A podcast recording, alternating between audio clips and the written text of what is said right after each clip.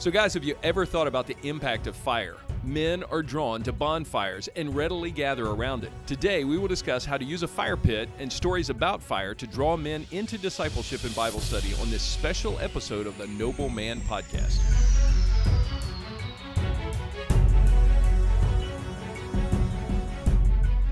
Hi, guys, and welcome to a special episode of the Noble Man Podcast. We're going to be talking about a resource developed by Noble Warriors here in the last few months that we call Meet Me at the Fire.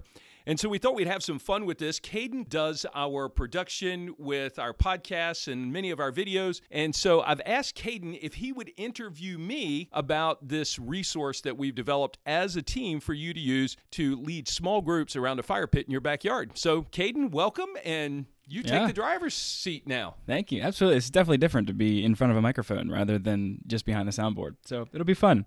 But yeah, we just want to have a conversation with you, Mike, about kind of the goal behind this study, uh, where we want to go with it. And so Yeah. to start off, what what was the purpose behind this study? Where did it come from? What was the idea? Yeah. So the big idea behind this, we have a fire pit in our backyard that we just love. We spend a lot of time back there. We watch movies, we hang out, we have friends over, we we do all kinds of things. And so that's one element. And then that I know that guys are drawn to fire. Every men's ministry guy that I talk to always talks about how men are drawn to a fire. And when when we get men around a campfire or a bonfire or tribal fire at some of these events, it just changes attitude, changes perspective, and men begin to open up.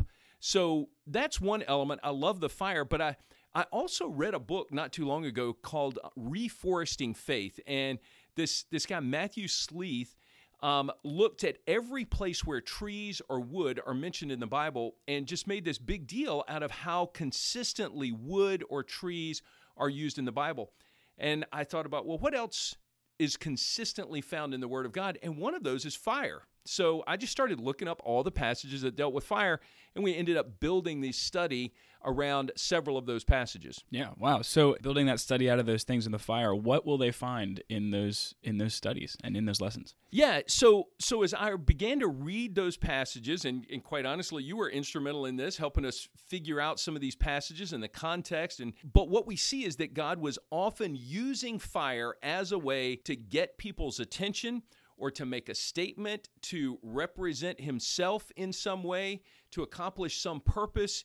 And so it was really cool as we read those passages to try and discern why was fire a central portion of this story, and then how do we leverage that to um, to disciple men, to point men to the Lord, to the Word, and to Jesus Christ. So it's just been a fun evolution as we've worked through this. Awesome. So you said you said disciple men. When you Yeah. say disciple men in the context of this study, obviously we pushed it out on Teachable, which a lot of people think is like a personal kind of course. Is this what your intention for it? Is it supposed to be just one person or one on one, or what's your what's your design for the size of this group? Wow. So that's a good question. You know, I I think discipleship, I have a broad definition and understanding of discipleship. And in my mind, discipleship is any time a mature believer in makes an investment in someone to help them grow in their faith. And so this study, it could be one on one. It could be just one guy. Heck, quite honestly, one guy could look through this by himself and be encouraged by it. But what we really have in mind, probably the the win in this game would be a small group of guys, maybe 5 or 6 around a fire pit in someone's backyard or at a church or something of that nature. So it's 5 or 6 guys who can share stories, uh, they can sharpen each other, they can engage the word, they can um, learn from each other and, and really reach a point of vulnerability as they listen and understand what God was speaking through fire, what he was trying to teach near a fire, through a fire, around a fire in his word. Yeah, so definitely the goal then is a small group. And what Yeah. have you seen has been some of the uh, best benefits of being in a group, a small group around a fire? You said it's openness and vulnerability, but what are some of the other things that kind of come out of these small groups? You know, it's it's kind of funny. I'm glad you asked that question because I I'm a part of a couple of groups, and like this morning, I just met with a group of guys, and part of what we were processing is just where are we in life with our kids? We're we're a group of peers, and so man, every guy needs some other men in his life that he can just process the the day to day experiences of life.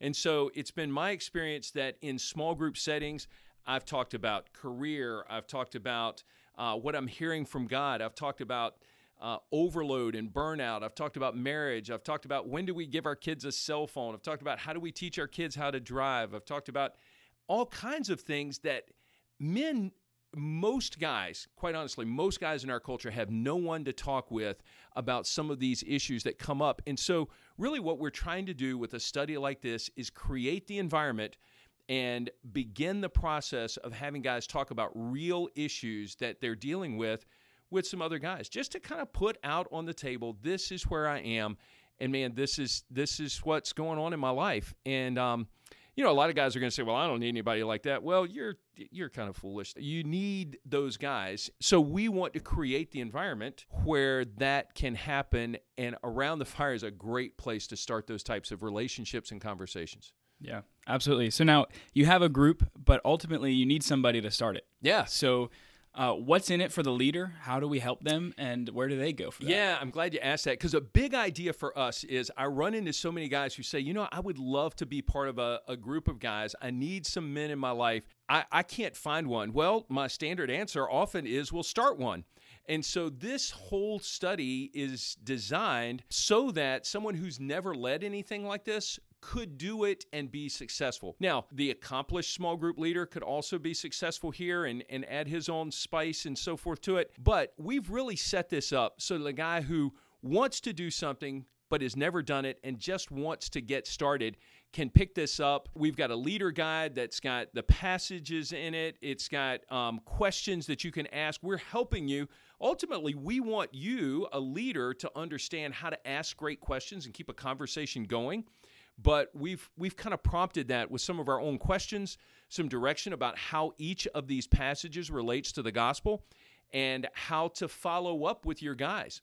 We've even put in what I would call some pro tips for small group leaders. And we deal with things like how to ask great questions, how to keep the conversation going, what to do when you don't know the answer to the question that someone's asking me. That's that's the fear factor. Everyone's afraid that someone's going to ask a question I don't know the answer to. Well, nobody knows the answer to everything, so uh, you just have to learn to live in that tension sometimes. And so we really have designed this and developed it so that we can help someone who's never led a small group do it and be successful at it. That's a big win for us because we see the kingdom multiplying through small groups like this. Yeah, absolutely. That's incredible. So we've set all these things up for these leaders. What should be the end result of one of these small groups? So they've gone through this six weeks of study. The leaders learned all these tips. The group has opened up and become vulnerable. What's what is our goal for their next step after that? You know, so I'm going to give a, a, number of options there. One is you could just say, "Hey, this is the end. It's over. It's done. You know, we had a great time, and that's it." That's certainly one option. And if that happens, that's okay. You've had some time together, you've had this experience, and that's awesome. So if it ends, man, we still feel like it's a win. But there's some other ways that this could keep going. One is that um, if you guys have success with this, and there are several guys who participated that want to keep going in some way, man, pick up another study of some sort. Do a video study, do do a book study, study a book of the Bible. Man, get in touch with us because I, I encourage guys all the time to study the book of James together. It's short, guys love short books. Um, I can put a resource out there for you that will help you be effective in in studying the Bible together.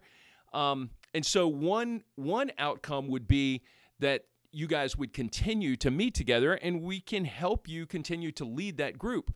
Another outcome, which I like even more, is that if a couple of guys would say, My goodness, if you can do this, Fred, then I can do it.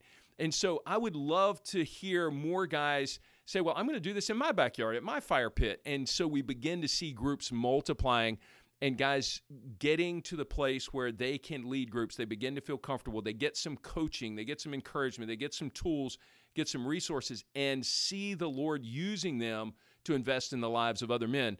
You know, Caden, we've talked about this. True discipleship doesn't really happen until the guy you're discipling becomes someone who's discipling someone else. So it's it's multiplication of the kingdom that we want to see. Awesome. That's that's incredible. So yeah, guys, we encourage you do this study, seek to multiply it. And uh, as we close, Mike, because we didn't want to take up too much time, but yeah. what are some final encouragements you'd have for the group leader, and then also for the person that's just attending, um, yeah. to as they start this study? You know what? I again, I have guys all the time who say, uh, Mike, I just don't think I could do this. And it's just not true. You could sit down. Listen, the very first session is about Moses encountering the burning bush. And the big message behind session one is how does God get your attention? Guys, we, we are equipping you, we're helping you have a very meaningful conversation around a fire, at a fire pit, in your backyard with some other men who, who may be wrestling with some things to just talk about how does God get your attention. And it, it could be as easy as kicking that conversation off. And can I tell you that it, inertia is real? The hardest part is getting started. And if you would invite a couple of guys to be part of a conversation like that, and you begin to develop the skills of how to lead that sort of experience, then I think you're going to see God use you to stir the hearts of other men and draw them to Himself. But I think you're also going to find yourself becoming more confident more secure in what your what your understanding of your calling is and just you're going to delight in the Lord using you to do his work in his kingdom. And so uh, guys, don't let the fact that you've never done anything like this or you're you don't know if anyone will participate, take a risk. Get out there, take a risk and give it a shot. If only one guy shows up, man, you can have a truly exciting and um, God ordained experience investing in one other guy. So don't let any of those barriers that Satan would put in front of you inhibit you from saying, Yes, I will take a step and lead this, uh, this Meet Me at the Fire study. Absolutely. Well, guys, we are cheering for you. We're excited for you. We want you to get out there and do this to uh, see more men discipled and the church grown and multiplied. And to do that, to help you get started, in the description of this podcast, we're going to include a code that will give it to you for half off, uh, just to get you started, get you going with a group, uh, and because we want to bless you with this and really see um, men be discipled and be encouraged around a fire pit. So thank you, Mike, for answering those questions. And uh, we look forward to the next episode and resuming our normal talks on the Noble Man podcast. Awesome. Caden, thanks so much. Hey, I want to say one other thing, guys. If you do this, don't forget, take some photos, give us some feedback, tell us what's going on. Uh, we really do think this could be a cool way to see the kingdom multiplied as men say yes to leading some other men and discipling them around a fire pit. So, God bless you guys. Thanks so much for tuning in.